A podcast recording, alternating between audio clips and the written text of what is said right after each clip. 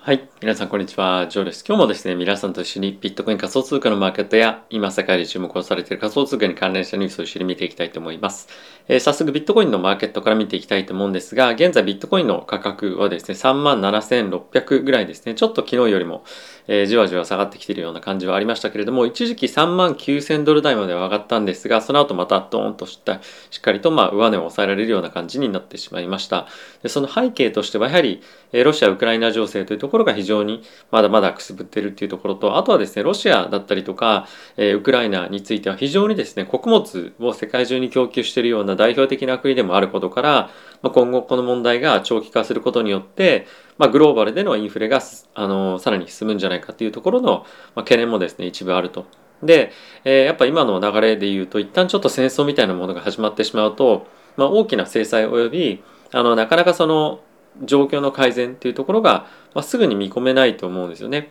で、そういったこともあって、やはり今年1年間とか、まあもう少し長いスパンで見てみても、えー、これらの国々に対して、特にロシアに対しての、え、制裁に関しては、まあ長引く可能性がやっぱり十分にあると。で、そうすると必然的に長期的なインフレにさらに圧力がかかりやすくなるということで、え、マーケットとしてはやはり、まあそのあたりを気にして、まあちょっとやっぱり上値が重くなってきてるんじゃないかなと思います。で、これらはですね、株式上にも同様に現れていて、引き続き金利の上昇であったりとか、3月のタイミングでの50ベースポイントの利上げっていうところをまだ引き続き、まあ諦めてないような感じの今動きというのは、え続いているんじゃないかなと思います。なのでまあいずれにせよですね、しばらくの間は、え、まあそういったところのネガティブな要因が、まあ、あの価格はいろんなトークンの価格は上がれどですね、やっぱりそういった懸念でパシッと上値を抑えられるような状況にはなっていくんじゃないかなと思いますし、まあ、あとやっぱりその値動きとプラスニュースの出てくるタイミング以下によってはもう一段ドーンと下げていくような感じっていうのも十分にあるとは思うので、え短期的な目線で言うとやっぱりまだ下を見ておきながら、まあ、ファンダメンタルっていう観点では、まあ、ファンダメンタルっていうのは何を示すかというと、えー、まあいろんなクジラとかのアクティビティだったりとかまたオンチェーンのデータですね。でこれらを見てみると長期的にはやっぱり強気でえいいんじゃないかなと思うので、まあ、この辺で長期的に拾っていきたい人は、まあ、悪くないポジション、あの、まあ、レベル感ではあると思う一方で、え短期的に状況が大きく、まあ、株式上も含めて改善するってことはないので、まあ、上がるたびに売り、上がるたびに売りみたいなオペレーションを、え続けていくような人が、ま増えてくるんじゃないかなと思います。はい。で、まあ、同様に、えー、イーサも同じような動きを当然しているわけなんですけれども、えー、昨日一時期2750近辺まで、えー、上がってまたドーンと下げられているような感じに、えー、なっております。で、え、それぞれですね、まあ、大きくあのものすごく大きなフリあのフローが入ってきて売られているとかっていうよりもやっぱり流動性としては、まあ、そんなに多くない、ね、状況が続いていると思いますし、まあ、徐々に市場の参加者っていうのはあの増えてるというよりも徐々にじわじわじわじわ減ってるというかアクティビティがそんなに出てないような状況になってると思うんですね。なので必然的に価格が上がりづらくなってるもしくはあの下がる時にはドーンと下がりやすくなってるっていうのが、まあ、一つあるかと思いますし、まあ、これ逆もしっかりなんですが、まあ、ドーンと上がったとしても、まあ、その後の買いがついてこないということで、まあ、じわじわやっぱり値段が戻ってきてしまうっていうのが、まあ、この今のリクリティが非常に少ないマーケットの、まあ、環境の一つのあの、まあ、値動きの要因かなと思っております。で、これは、あの、他の仮想通貨だけではなくて、株式上も含めたあの個別銘柄も同様かと思っていて、やっぱりそのリクイリティがない、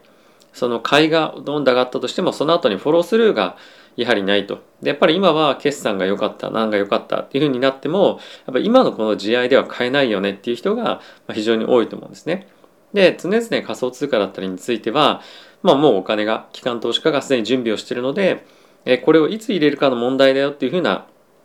ことは言われていながらもやっぱりそのロシア・ウクライナ情勢のマーケットの反応を見てみるとやっぱり何かしらニュースが出てくればマーケットがドーンと下がる何か出たらまた下がるみたいな感じでやっぱりその非常に値動きとしては、ま、入りづらいような環境であることはまず間違いないと。でじゃあどうなったらいいのかっていうふうになってくるとやはりその辺りの、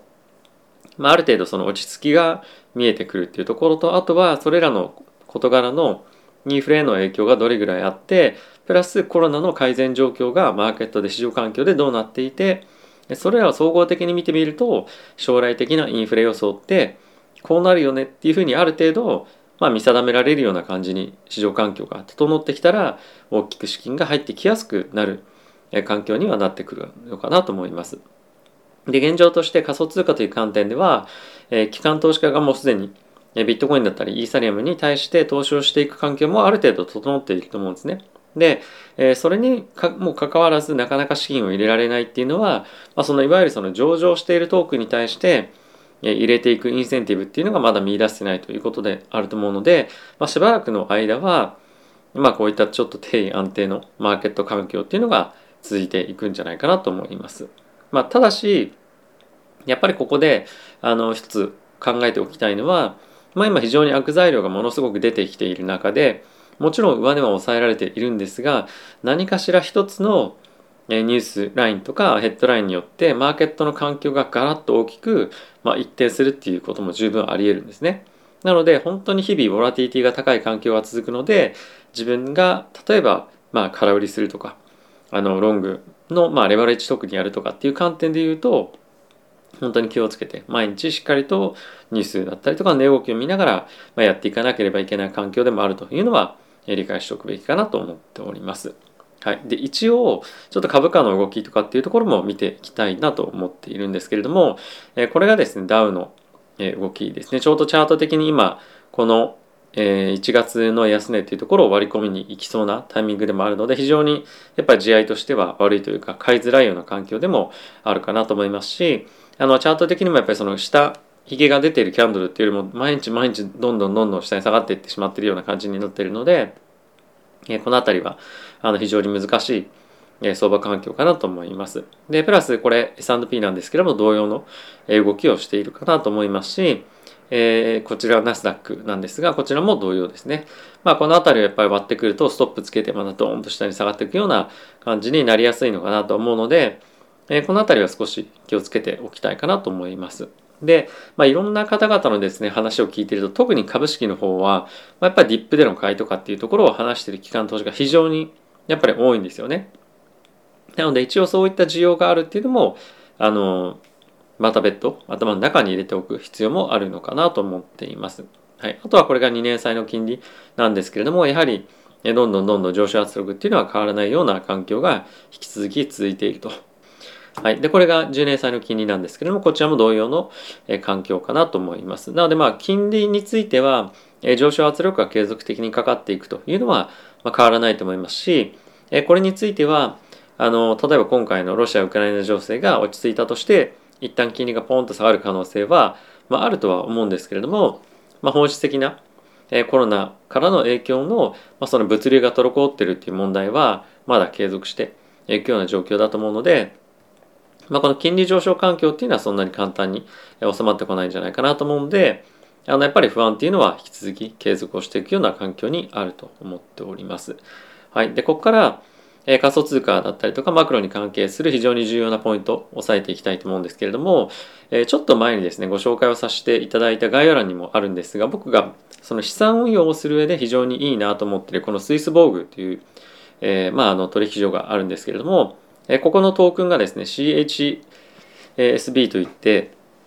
まあ、預けておくだけで、まあ、あの10%から20%ぐらいの金利がつく取引所のコインなんですね。で、ここがフォービーにリステッドされたということで、まあ、非常にあの、まあ、喜ばしいニュースかなと思ってます。なかなかその取引所のトークンが他の取引所で上場されるっていうことっていうのは、まあ、その政治的な意味でもやっぱりないので、まあ、この辺り非常に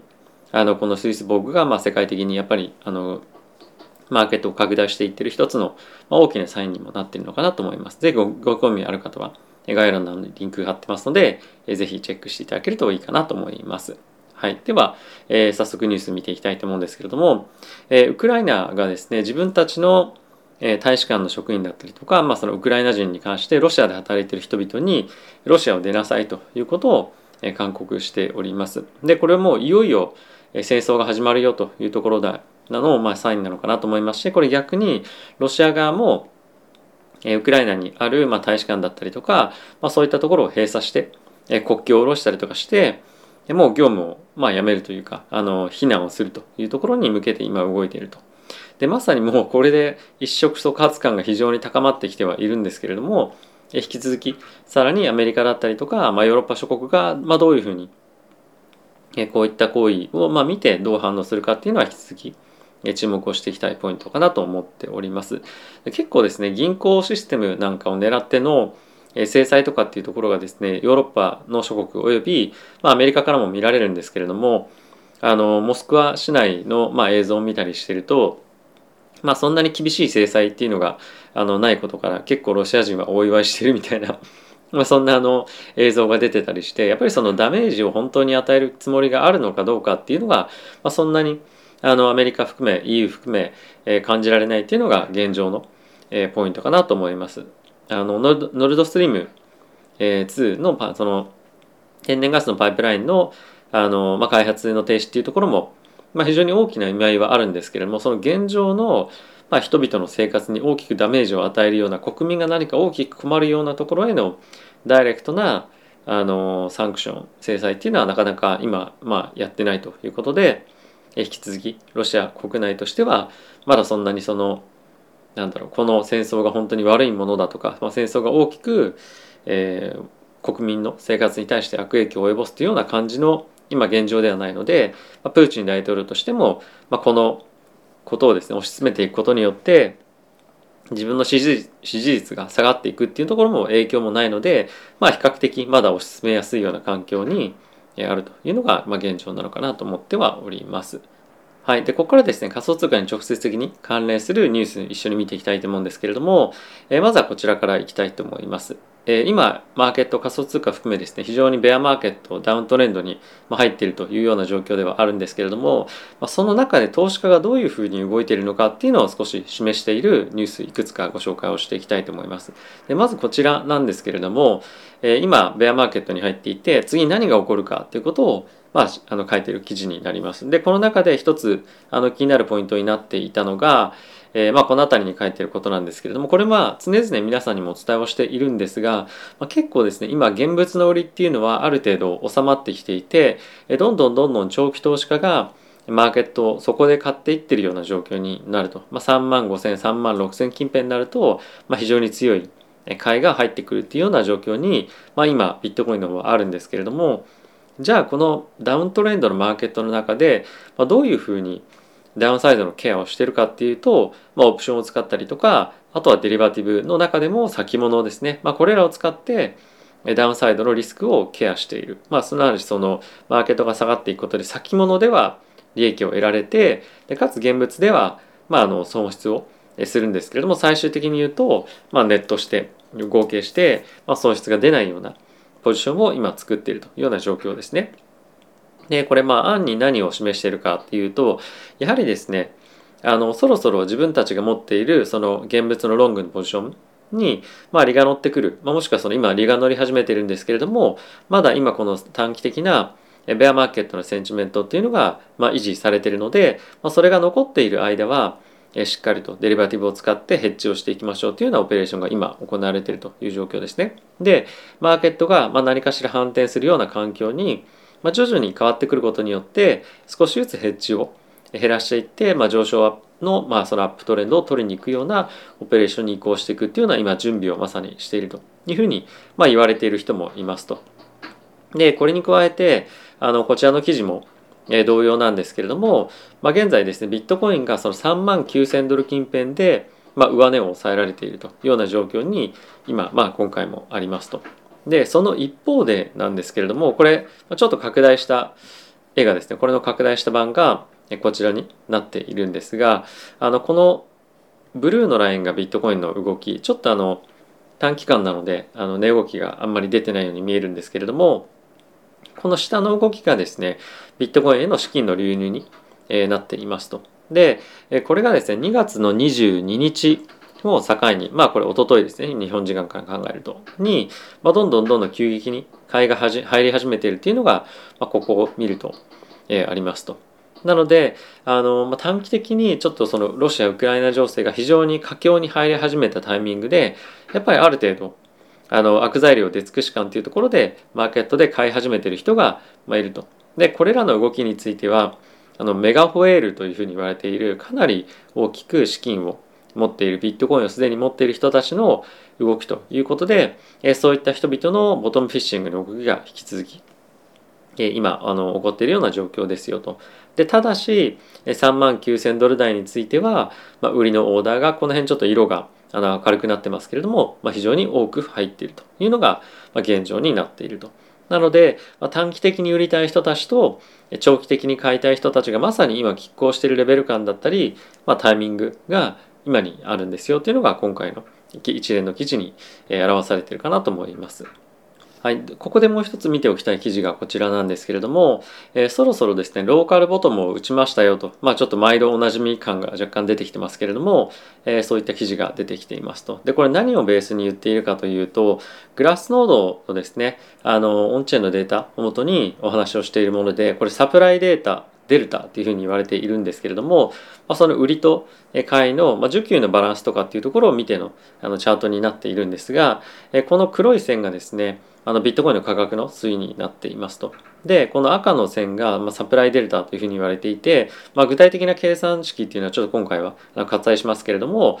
これが、ま、その具体的にその買いと売りの需給のバランスがどっちに傾いてるかっていうのを表しているチャートになっていますと。で、えこれが上に上がれば上がるほど買いのモメンタムが今非常についていて、まあ、逆に動けば動くほど、まあ、売りのモメンタムに売りに非常に需給が偏っていると。で、これ現物ベースの動きなんですけれども、まあ、この動きに合わせてマーケットとし、マーケットは結構その揺れる傾向が非常に高い。もちろん完璧ではないんですけれども、で今まさに非常に売られすぎているタイミングから、まあ、反転しやすいようなところに、まあ、レベル感としては来ていますよっていうのが、まあ、今回の記事にもなっています。でこれに似たような分析っていうのは本当に至るところでずっと出てきているんですよねここまあ1ヶ月2ヶ月ですかね。なのにもかかわらず、まあ、新しい材料がバンバン出てきてしまっていることもあってなかなかマーケットがその反転できないような状況にはある。一方で実際にさっき見ていたクジラの人たちの買いだったりとか長期的なトレーダーたちが、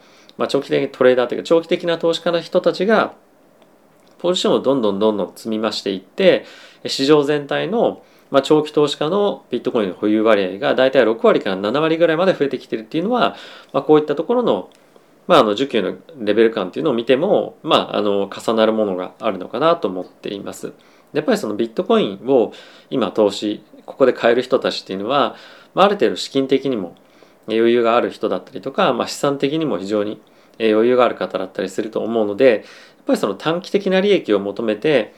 ガンガン資産を突っ込んでるというよりもやっぱり長期的なビューを持って、まあ、この資産クラスに入ってきてる人が、まあ、多いなと僕は思っております。なので、えこの動きをですね必ず参考にして利益を上げられますよっていうわけじゃないんですけれども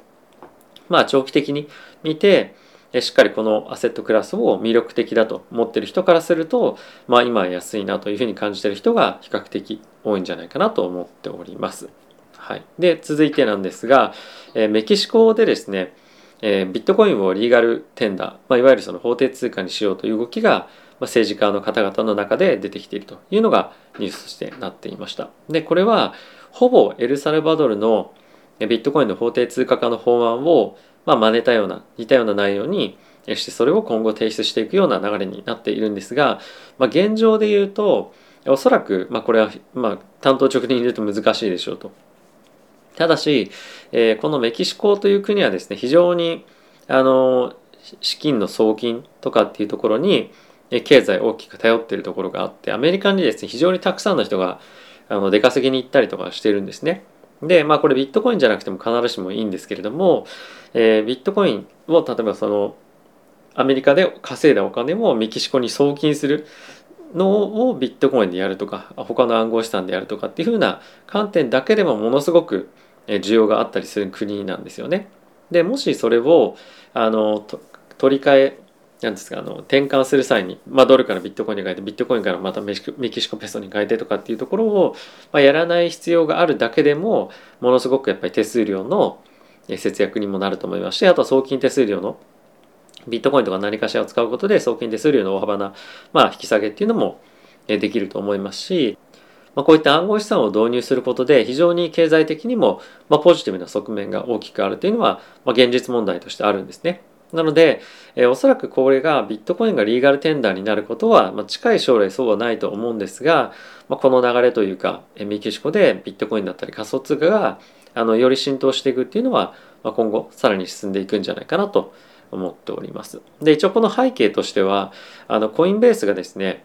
えー、メキシコのに住んでる人に対してもあのそのままですねビットコインを持ってる口座がコインベースにあってそこからですねキャッシュをどんどんどんどんメキシコペソで引き下ろせるみたいな感じの仕組みにしてたりもするんですね。まあ、これが確か1週間とか10日前ぐらいの記事なんですが、まあ、こういったところに対してコインベースがサービスを提供しているっていうのも、まあ、いかにメキシコでこういったサービスが需要あるかっていうのを表しているような一つの例になるんじゃないかなと思っております。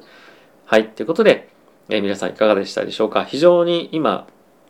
えー、まあマーケット一喜一憂毎日毎日しそうな感じではあるんですけれども、まあ、今ですね過度にアクティビティをえー、起こすというよりもやっぱりちょっとじっくり、まあ、少しマーケットを見定めるところのタイミングにあるんじゃないかなと思っております。で僕もですねまあちょいちょいもちろん継続的には買ってはいるもののあのこの状況がすぐに改善するっていうようなことは、まあ、全く思っていませんと。なのでまあ買うボリュームとかをまあ下げても正直いいのかなっていうのを思ったりはしている一方でまあ長期的に見てこれから、まあ、ここからさらに悪くなるっていうような環境はあんまり考えられないなとも思ったりもするので、まあ、あんまりそういった自分のあの、まあ、気持ち的なもので